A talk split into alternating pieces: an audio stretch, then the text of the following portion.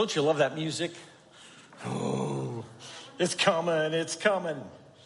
Hey, we're glad you're here. I want to say that as well. If you're watching online, we're, uh, we're glad that you're with us. Trust that God's going to speak through the airwaves and get to you. Uh, for everybody who's here, today is the day I've been looking forward to. Been looking forward to the opportunity to dive into this study called Experiencing God. Um, it's a series that's going to last a long time. It's going to last uh, the, about 12 weeks, 13 weeks, take us all the way into December. And, um, and it's, it has the ability to really change your life, to change the way that you think about God, the way that you see Him working, the way that you see what He's doing around you. And we're jazzed about that. The messages each week are going to coordinate with workbooks that you can get. The workbooks look like this. Say thanks, Vanna. Uh, yeah. Um, uh, if you haven't gotten one yet, we have a limited number that are out at the Connect kiosk. Uh, you can get them today. They're uh, $25 a piece. We're not making any money on that. But the messages are designed to go along with the work that you do in the workbook and the time that you have in your life group. Um, if you don't have a life group, can you still be a part of this and do it? Absolutely, you can. Just get the workbook and find somebody to go through it with. Um, it's, a, it's a great tool. Uh, right now, if you want to, I, I, see some folks doing it right now. If you want to go ahead and go on um, Amazon right now and order it, have it sent to your house, you can do that. Um, uh, it's going to be uh, roughly in that same price range, depending on where you go and whether you have to pay shipping, all that kind of stuff. Um, can, can you, if you don't do a life group, if you don't have the workbook, are you still going to be able to benefit from this series? The answer to that's yes, because the messages are not going to duplicate what's going on in the book. They're going to take a thought or two that is involved in that particular week's study, um, develop that, get you thinking about that, and, and have God speak to you in that area. Um, but it won't duplicate what you're doing. It's important that, that you take the time to do the workbook through the week and, um, and dive in that way. But if you do that, if you only come on Sunday morning, it's going to be kind of like, I think, it's going to be kind of like going into your favorite restaurant, sitting down, and having a glass of water. And you smell the food, you smell that steak. Can you smell it right now? You hear the fajitas sizzling, and you're there with your water. You're enjoying the ambience, you're enjoying the experience, but it's not the same thing as if you dive in and eat and let those nutrients get into you. It's not the same thing as if you're chewing up that food and it's and it's working in your body. I really, really want to encourage you to do the workbook really want to encourage you to have some people around you, a life group, someone that you can do that with, because it will help you experience God in a way like you never have before. Um, uh, to set the to set the stage for this series for the 12 weeks, I want to take some time just as kind of a foundational kind of thing um, to lay the groundwork for this series. Because experiencing God, we all want to experience God um, right? Yes? Shake your heads. Yes, we all want to experience God. Uh, we all want that. But what's it take to be in the right frame of mind for God to speak to us and God to open up our minds to things that we haven't thought about before? Um, I've got four foundational questions. These questions are not really the message today, they're the foundation for experiencing God, okay? Um, here's the first question Do you believe that God loves you deeply today? Do you believe that God loves you deeply today? It was fun. It's just fun to see how the Holy Spirit works through, through the songs that we sing in worship, uh, because that was a theme that was there so clearly. When I was growing up, I remember, I remember my parents, particularly my dad, saying often, you know what? God loves me, warts and all. God loves me, warts and all. That was a phrase that he said often. What was he saying when he said that? He was saying that God's love is not dependent upon his ability to perform, to do the right thing, to always make the right decision. The same thing is true for us. God loves us, um, even with all of our imperfections. All those things that we think would disqualify us from his love, They don't matter. God still loves us. We, we talked last week about confessing our sins to one another and about how scary that is to open up and share with somebody the stuff that you're struggling with at its deepest level. Um, we somehow believe, we believe, you know what? If, if they know the worst stuff about me, they won't like me. They'll distance themselves from me. They won't have anything to do with me. Not so with God. He knows what's going on in our lives. He knows your history. He knows what you've done in the past. He knows those things that you think are too big for Him to forgive, and He loves you anyways. Um, can God love me in spite of what I've done? In spite of what I did in college, in spite of what I did at work, in spite of what I've done in my marriage or my marriages, can God still love me? I want to tell you this morning that He can and He does. The Bible tells us that over and over. Satan whispers in our ear, and he says, in a, in a place like this, he said, He's saying to you right now, Yes, yes, I know that's true. I know that's true for that person who's two pews in front of you. I know that's true for the people who are beside you or the people who are behind you. I know that it's not true for you. That's what Satan says. And it's not true, it's a lie. God loves you deeply with all of his being. He sees all of your sin and he still loves you, warts and all. The question is not whether God does that, the question is whether you believe that or not. Deep inside, do you believe that God loves you deeply today, right now? Second question is this, that's fundamental to this series is this do you believe that God is actively working today? Not just, do you think that God cares about what's going on in the world? Not just, oh, does God care about who gets elected to government positions? Oh, not just does, does God care about who governs us? Does God care about uh, all the big stuff? But do you believe that God is actively working today? Do you believe that He is working in St. John's and Laingsburg, in Portland, in Eagle, in, in Lansing, in DeWitt? Do you believe that God is actively working in your place of business, in the community groups that you're a part of, in, in the neighborhood where you live? Do you think that God is actively working in the lives of people in that He is engaged and active in every aspect of, of their lives? It's easy for us to say, yeah, you know what? Yeah, I believe in God. I believe that Jesus rose from the dead. I've accepted Jesus as my Savior. I believe that when I die, I'm going to go to heaven. And yet, at the same time, live as though God doesn't really care about anything that happens in your life from noon on Sunday until the next Sunday when you come to church. One, one author has described that as Christian atheism. Do you really believe that God is actively working in your life today? Do you think that He's actively working in the world around you? The third question that's foundational to this study is this Do you believe that God has a, a specific desire for how you fit into His plan? Does God care specifically about you? The question is not, What's God's will for my life? That's a question that we often ask. But does God have specific ways that He wants you to be engaged in His plan for the world?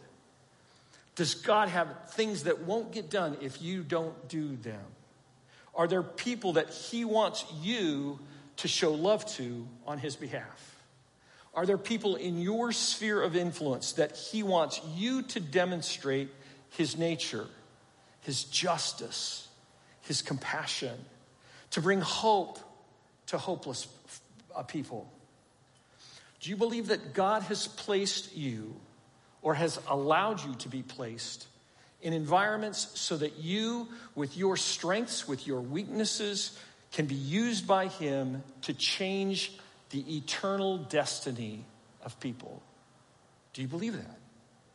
Does God want to use you, not me as the pastor, not your life group leader, not the person who you listen to their podcast during the week.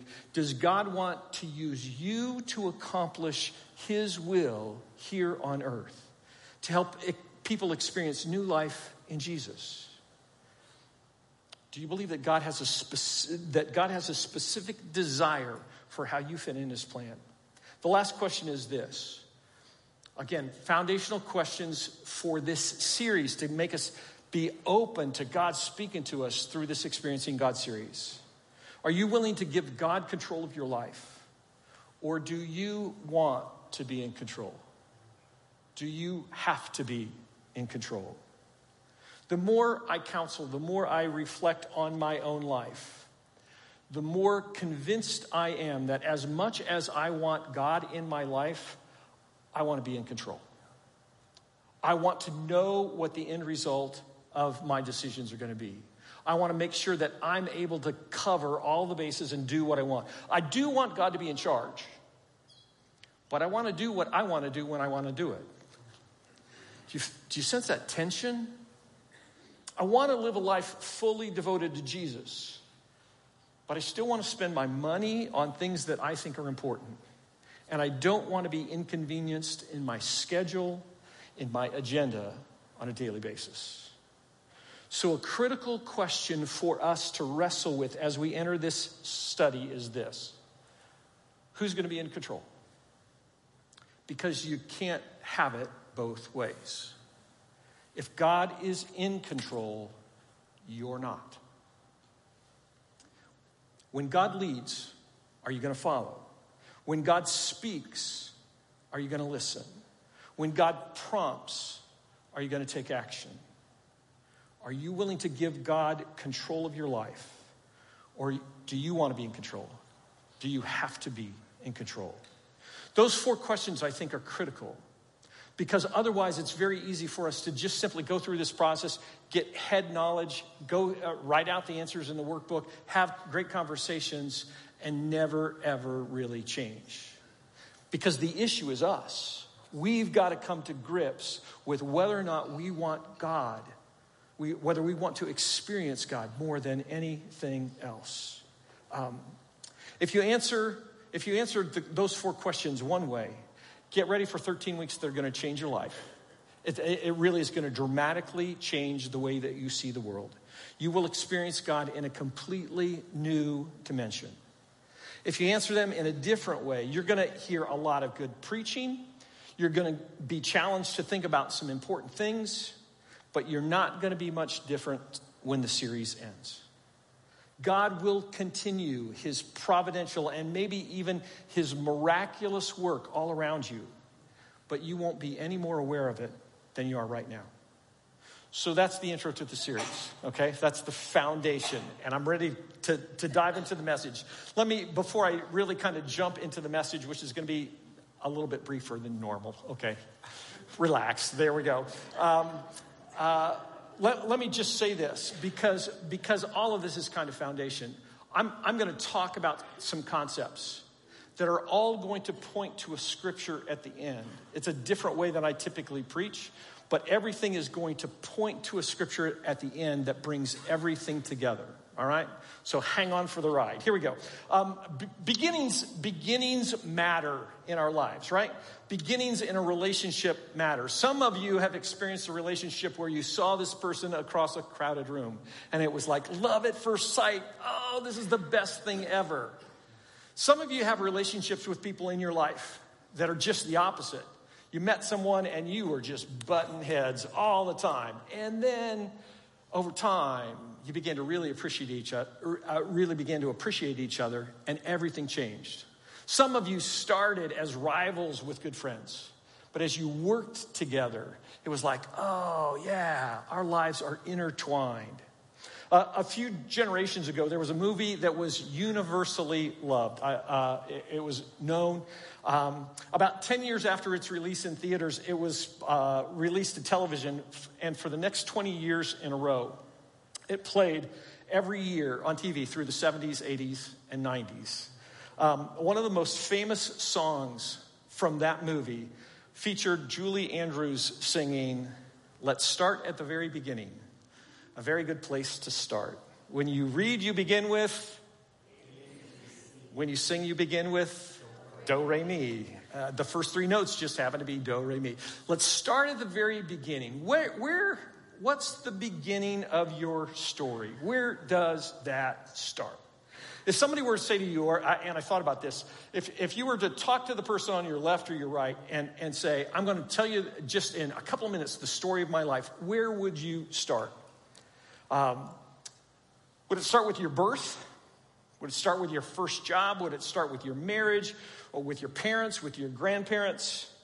It's funny that Kerry talked about his family, his extended family at communion time, because when I talk about my family history, what has shaped my life, what has impacted who I am, I typically start with my grandparents, with Floyd and Blanche Rubel, with Harold and Beatrice Still, Steele. They, they impacted my life in a huge way.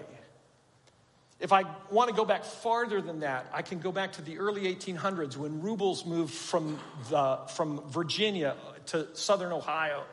And that shaped who I am. If I want to go really, really deep, I can go back into the late 1500s when Rubels came from Bavaria over into this new world to, to start their lives here. Is that where my story starts? Or does it begin with God? God said to the prophet Jeremiah in Jeremiah 1:5, I chose you bef- uh, I chose you before I formed you in the womb. I set you apart before you were born. I appointed you a prophet to the nations. Now here's the question. Was that only true about Jeremiah? Or is that true about us as well? even before what Jeremiah, what God describes in the book of Jeremiah, I would maintain that our story goes all the way back to the beginning of the creation of the world. Genesis 1 says, In the beginning, God created the heavens and the earth. Our story, my story, your story, I believe starts with God. Um, then with the creation of the world and the creation of man, and then the entrance of sin into the world. Once sin became a reality, the world was broken in such a way that only God could fix it. That's the start of our story. Our story begins in the beginning, it begins with the beginning. Um, if your story doesn't begin with the beginning, if you don't buy that, and it's okay if you don't buy that, but understand that if you that, that if that's not where your story starts, you believe that you're in control that you're in control of your life. Either that or that everything is random and that your life doesn't matter much. Um, if I can add just a couple of questions to those first four questions I mentioned in the foundation, um, this, th- this is what they would be. Do you believe that the world is so broken that only God can fix it? Do you believe that the world is so broken that only God can fix it? And a second question that's more personal Do you believe that your world is so broken that only God can fix it? Do you think that you have the ability to make it right?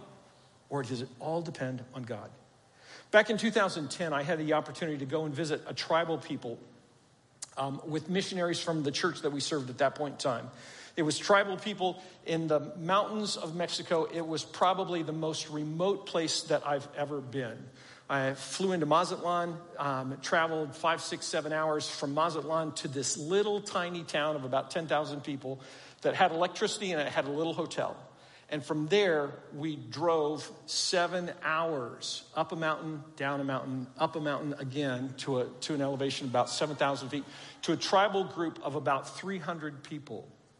There were no supplies except in that town of 10,000. So everything that we needed, that we had to have to do the work while we were there, we had to take in with us water, um, anything that needed electricity, we had to take generators, all of those things. As we talked, as I talked to the missionaries about the challenges that are involved in taking the gospel to an unreached people group, um, they explained how critical it was to learn the language of the people group, the heart language of them, and to understand their traditions, their past, their history, because they had to start to begin to teach the gospel with a God who's the most powerful God that created the world and the entrance of sin in the world. Otherwise, if they just showed the Jesus film, people would respond to the Jesus film, but Jesus would just be one more part in their perspective on life and religion and relating to God. It had to go back to the beginning to say that there was this God who made the world, who loved his creation so much that he wanted to be in relationship with them. And then sin came in and blew all that up. That's the beginning. That's where our story starts. When I met the Chantaires, our missionaries to Papua New Guinea, Tim shared the exact same concept. It's why they have invested so much time with the Yembi people. The only way to tell the story of Jesus is to start at the very beginning with God who made a perfect world that was ruined by sin. Your story has to start with the beginning.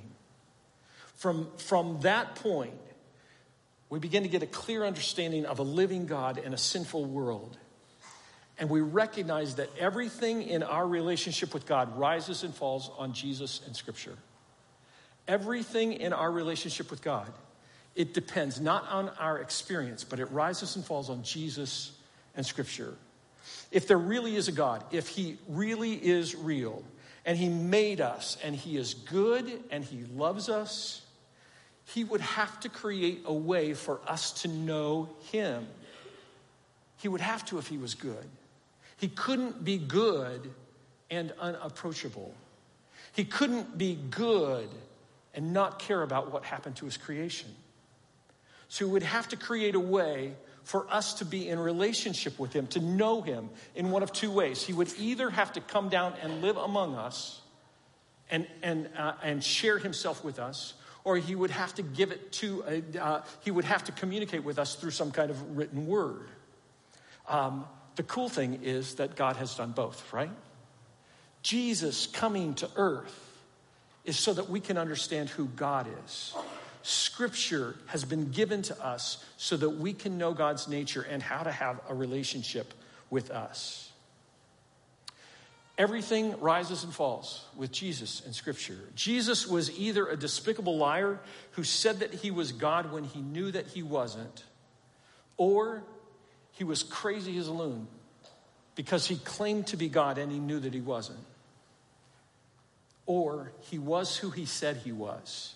He was Lord of all creation. And scripture, the Bible, when it was originally written, was either inspired and we can uh, trust its authority and its accuracy, or it's a fabrication of man. It's all one giant hoax. It can't be anything else. It either is from God or it's not. Everything rises and falls on Jesus and Scripture.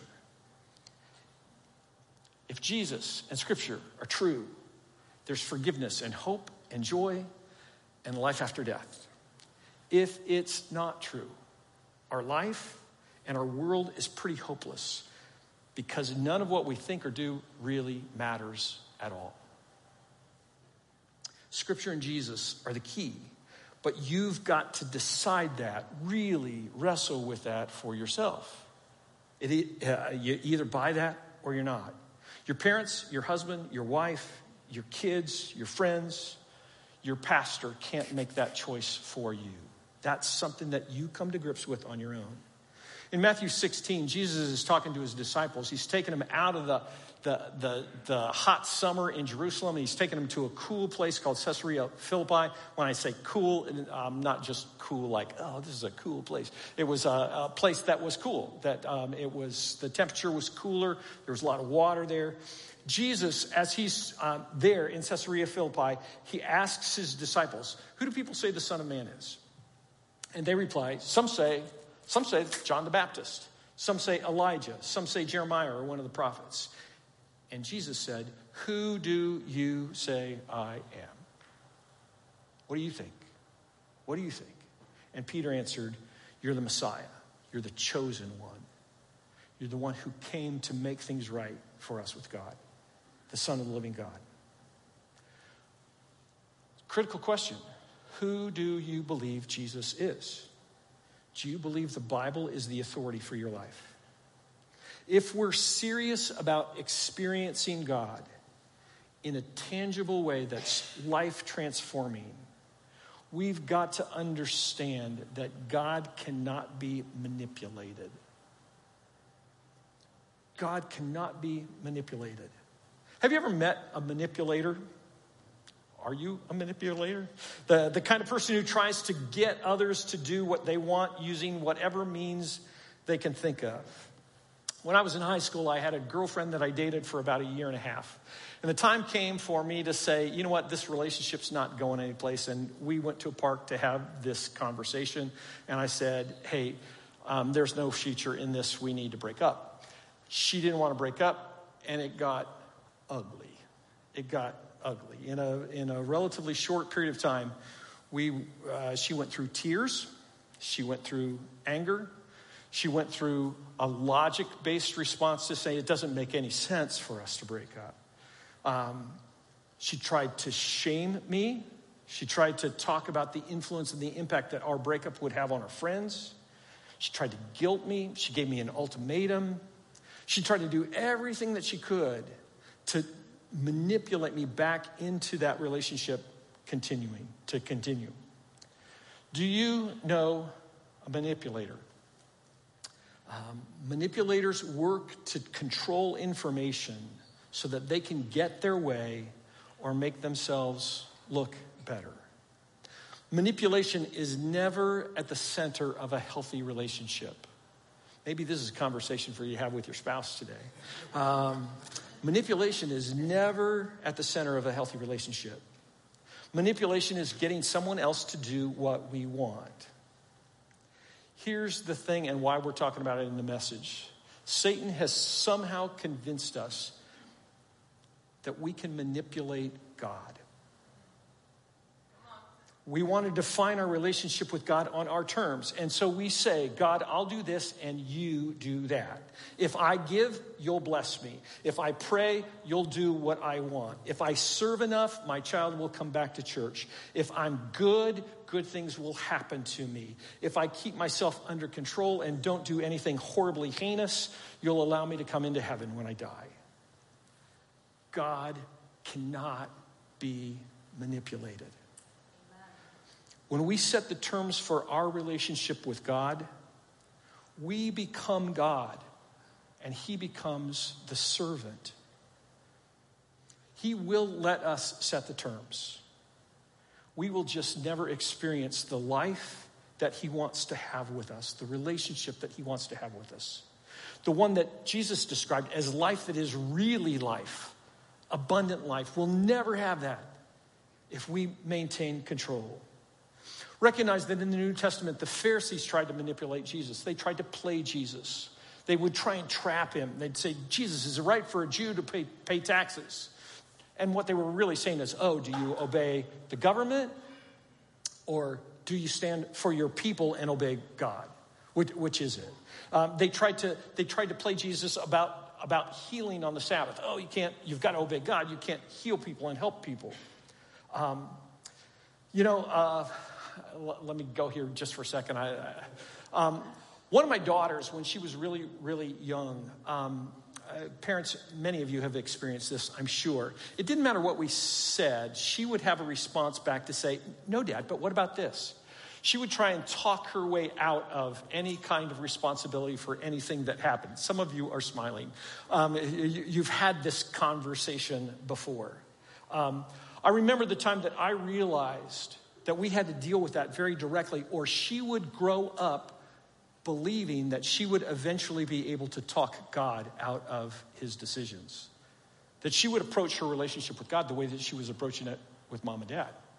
If I can just say the right thing, everything will be okay. If I can just justify my behavior this way.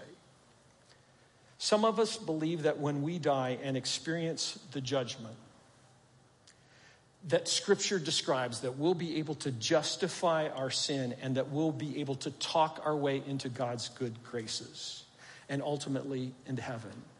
We'll talk about all the good things that we've done. We've talked, uh, we'll, we'll talk about the money that we gave. We'll talk about this, that, or whatever. It will not work that way. It's only by the goodness of Jesus, by his death for us, that we'll be justified in God's presence. Only by Jesus. God cannot be manipulated. Here's the whole point of my message this morning. Here's the whole point of this beginning of this Experiencing God series. Nothing else matters except being in relationship with God. Nothing else matters except being in relationship with God. The reason I asked those four questions that I did at the beginning of the message do you believe that God deeply loves you today? Do you believe that God is actively working today? Do you believe that God has a specific desire for you, how you fit in His plan? Are you willing to give God control of your life, or do you, uh, do you want to have or be in control? The reason I ask those questions is because those questions help clarify for me what you believe about God and how you want to respond to Him. Jesus, in talking to His disciples, his closest friends, on the night that he was betrayed, said this. This is John 15, and this is where everything comes together. I am the true vine, and my Father is the gardener. Every branch that is in me that does not bear fruit, he removes. And he prunes every branch that produces fruit so that it will produce more fruit. You are already clean because of the word I have spoken to you. Remain in me, and I in you. Just as a branch is unable to produce fruit by itself unless it remains on the vine, neither can you unless you remain in me. I am the vine, and you are the branches. The one who remains in me and I in him produces much fruit because you can do nothing without me. If anyone does not remain in me, he's thrown aside like a branch and he withers. They gather them, throw them in the fire, and they're burned. If you remain in me and my, word, my words remain in you, ask whatever you want and it will be done for you. My Father is glorified by this, that you produce much fruit and prove to be my disciples. If you're driving into DeWitt today, any place that you drive in the city of DeWitt, um, there are branches that are out in people's front yards that have been cut down, that are ready to be taken away. Those branches have lost their life because they've been detached from the tree, they've been removed from the vine. For our lives to make sense, for our, our lives to be right with God, we've got to be connected to Jesus.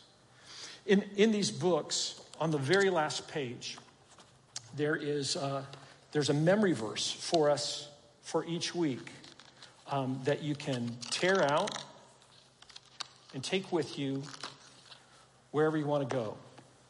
This is this is this week's memory verse.